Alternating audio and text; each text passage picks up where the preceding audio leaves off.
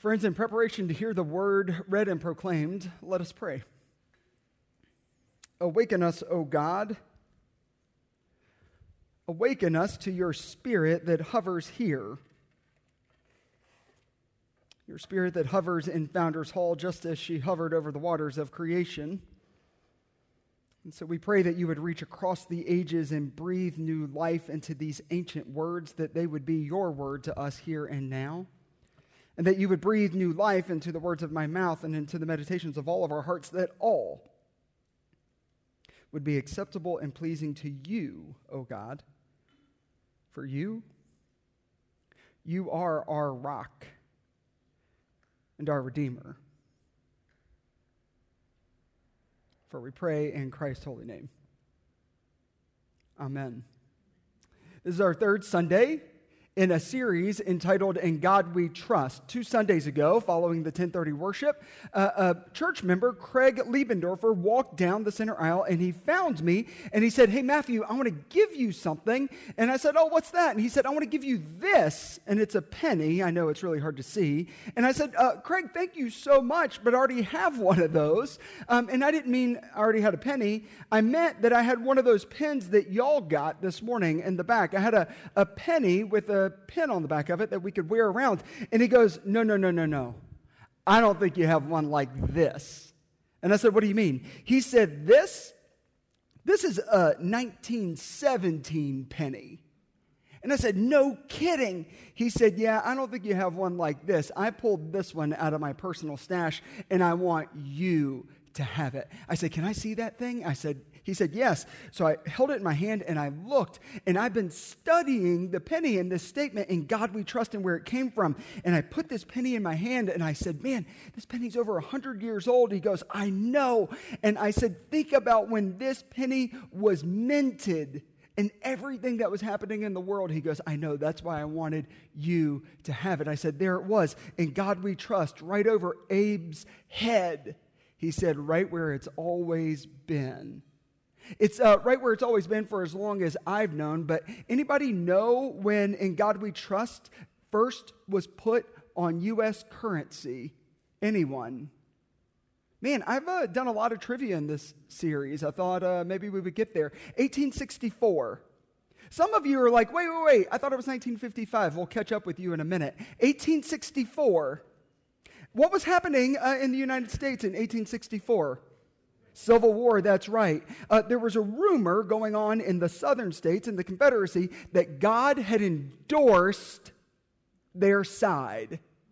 This made folks in the north very unhappy. And so, uh, Secretary to the Treasury, uh, Secretary Salmon, came to uh, President Lincoln and said, you know what? The South is claiming that God is on their side, endorsing slavery, even quoting the Bible, like the book of Ephesians. And Secretary Salmon said, you know what? I think this is a moment for us to say, you know what? We believe that God is on our side. I think we should put in God we trust on our currency. 1864. On the two cent piece, in God we trust makes its first appearance. If you have an 1864 two cent piece, uh, it is no longer worth two cents. It is now worth $400. So uh, maybe you, you don't want to give that to me in line. Maybe you do. I'll take it. This is what we know. It is a moment when the North is claiming that God is on their side. Is that a theological statement or is it politicians using the name of God to be on their side? I don't know. Because in 1955, what was happening in 1955 in America? Cold War, thank you very much, Stan. Well done. 1955, Cold War is happening in the United States. Dwight Eisenhower receives a joint resolution that in God we trust should go on all U.S. currency. So it's the first time in God we trust shows up on dollar bills. Several months after that, there is another bill brought, unanimous, that in God we trust should become the official motto of the United States of America, replacing what? Anyone know? E pluribus unum. Out of many, one. I don't know about y'all, but it feels like we could use that motto right about now.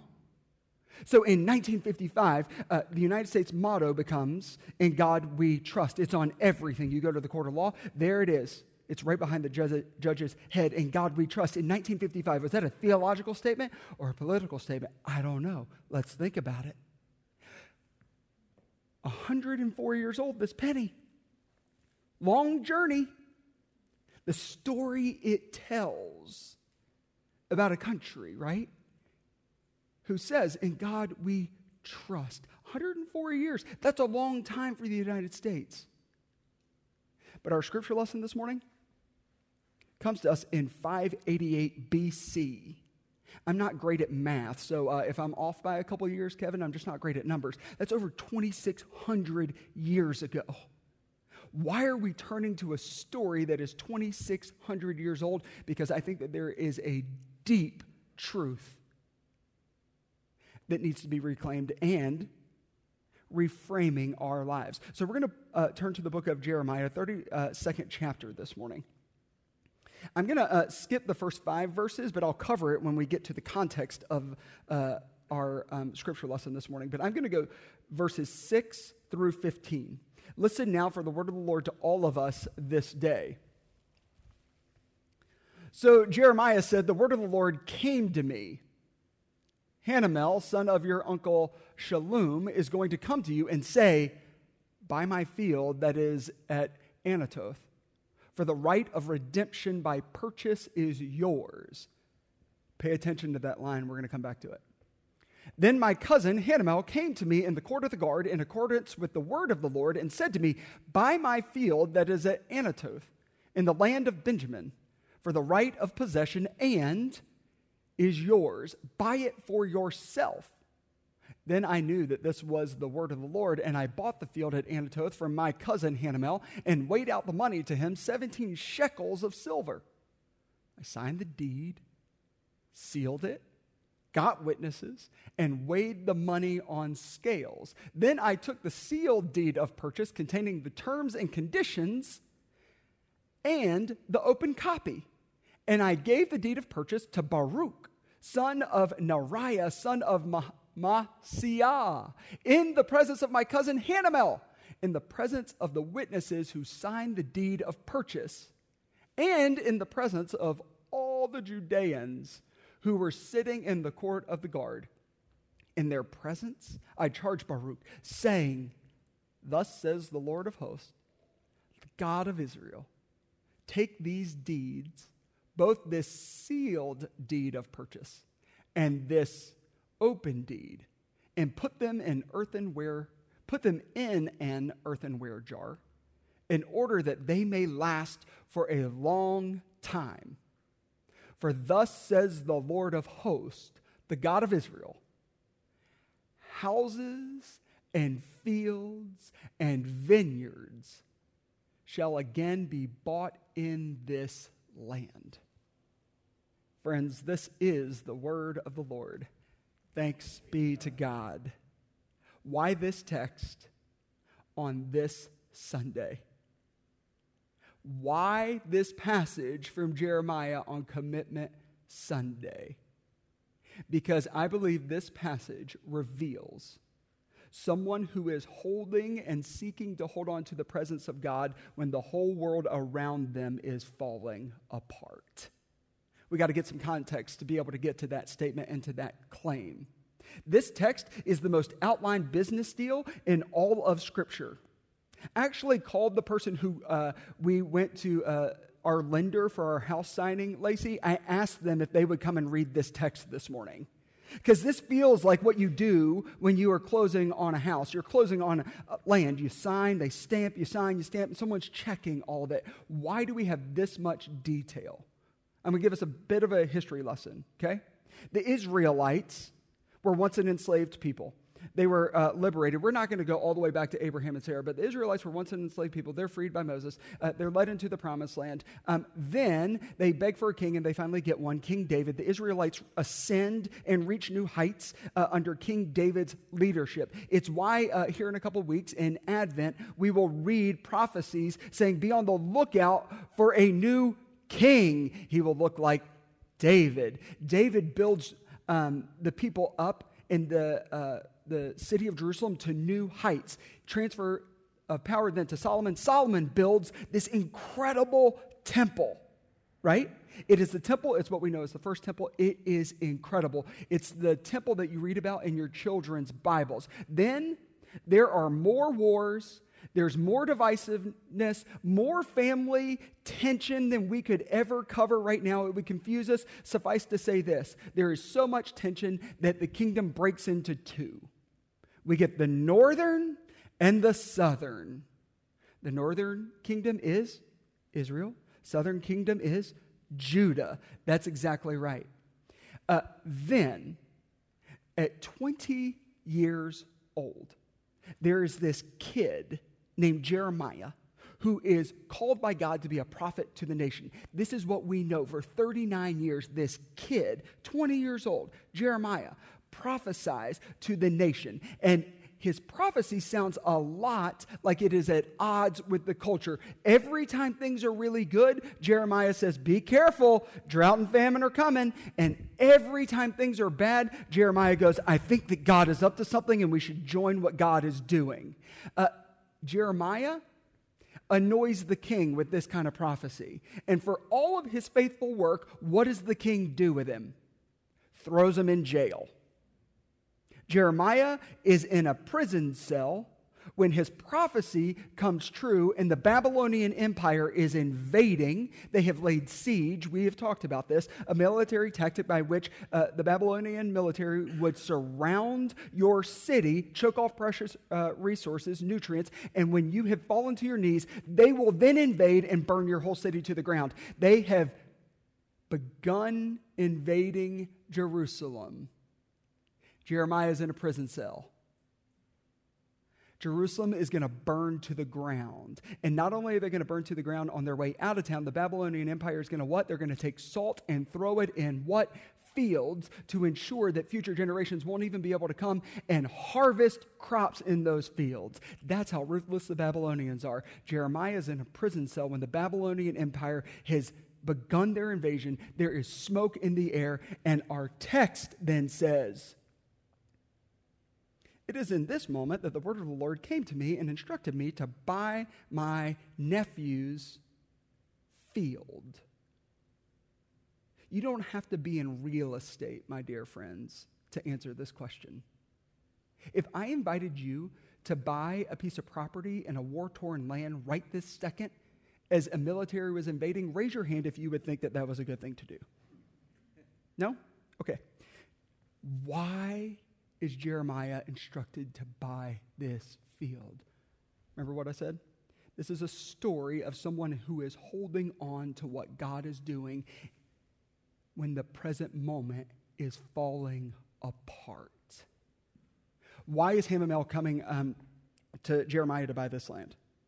It's that line uh, that I told you to pay attention to because we will be coming back to it because uh, for the right of redemption. If we go back to Leviticus, right, we were in Leviticus last week, we learned that there are over 630 laws outlined in Leviticus. We can sometimes feel like those laws are meant to oppress us, but if we flip the coin there, we can actually see that these are 630 ways that God promises to be in right relationship with God's people. In the 25th chapter of the book of Leviticus, we get outlined a law, Stephen, that says if you fall on hard times, do not sell your land. Even when you've exhausted all the other uh, means that you have, do not sell your land to anyone outside your family, outside the tribe, because part of your land is the promised land, and you have to keep that promised land in the family, because on that land is also the promise that your family is going to keep with God. It is called in the 25th chapter of Leviticus the right of redemption. So, Hanamel, right? The Babylonian Empire has laid siege. They have choked off all resources. Hanamel probably has nothing else.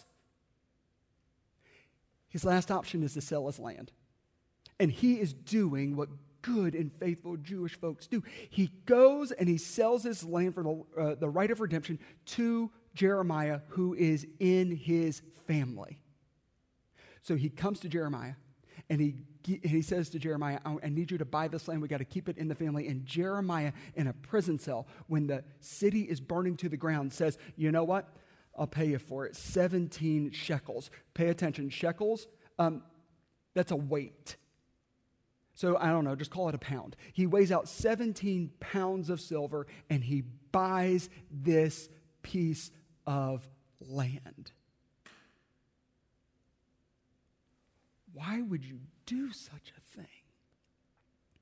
Jeremiah says, I am doing it because I believe that there is something bigger happening here than even I can see. I believe that God is always up to something bigger. And I'm going to seek to orient and follow where God is, even in the moment when it feels like my present circumstances are absolutely falling apart. Think about Jeremiah, the weight on his shoulders. Can you imagine being put in a situation, my friends, when you said, it, Is it all going to fall apart on my watch? There's Abraham and Sarah and Moses and Esther. Is the whole weight of this promise going to fall apart on my watch. Jeremiah is seeking to do the faithful thing and orienting himself to the ways of God. It looks like a business transaction, but what Jeremiah is doing is saying, In God I trust. In God I trust. Isn't it interesting? It's not in the kingdom I trust. It's not in the temple I trust, it's in God I trust. Friends, can you imagine the weight? Can you imagine the place? That feeling of, wait, this whole thing could fall apart on our watch? You mean you want me to follow the new thing that God is doing? Uh, you want me to buy a field in the midst of inflation?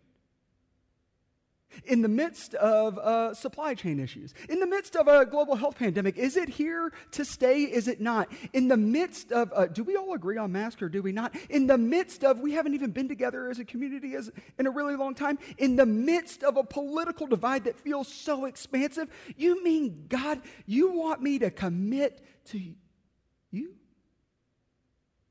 Oh, Jeremiah's field becomes a metaphor for us, does it not, my friends? For all the places and times in our lives where it feels like we are being called to do the riskiest thing imaginable.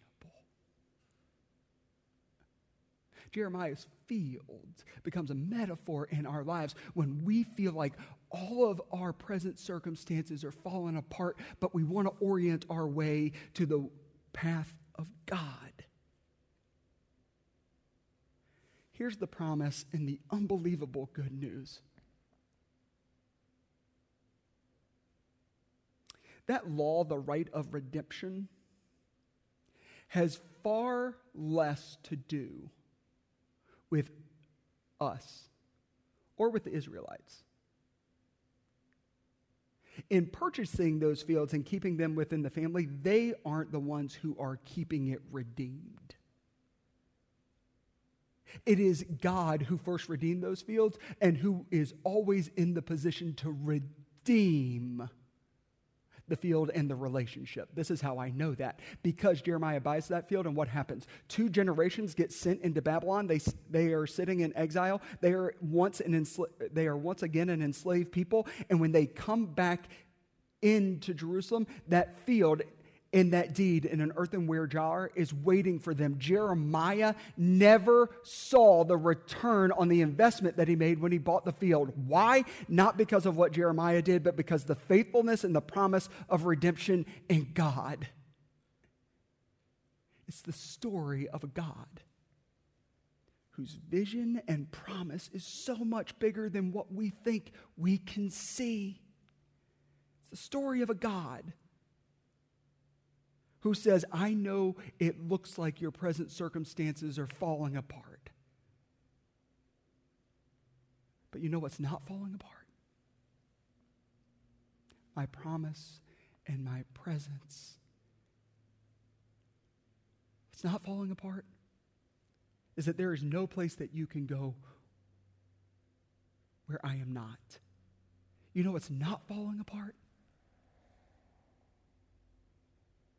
Me. And that good news, oh, you can trust. for in God we trust. It's a theological statement.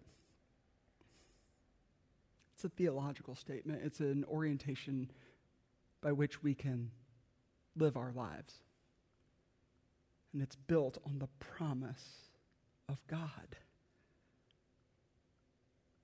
Oh, my friends, I know that this can just feel like an ordinary commitment Sunday coffee and donuts and tacos and all the things. But this is a day in which we say, Yes, God. We want to be part of the new thing you're doing, even if it feels risky. For it is in you, O oh God, that we put our trust. Will you pray with me? Oh God, we believe. We believe that even when it feels like the present moment in our lives has fallen apart, we want to be a people who hold on to your promise. So help us, O oh God, uh, open our hands this day so that we might let go of all that we are holding on to, so that we have room to hold on to you. For we pray in Christ's holy name. Amen.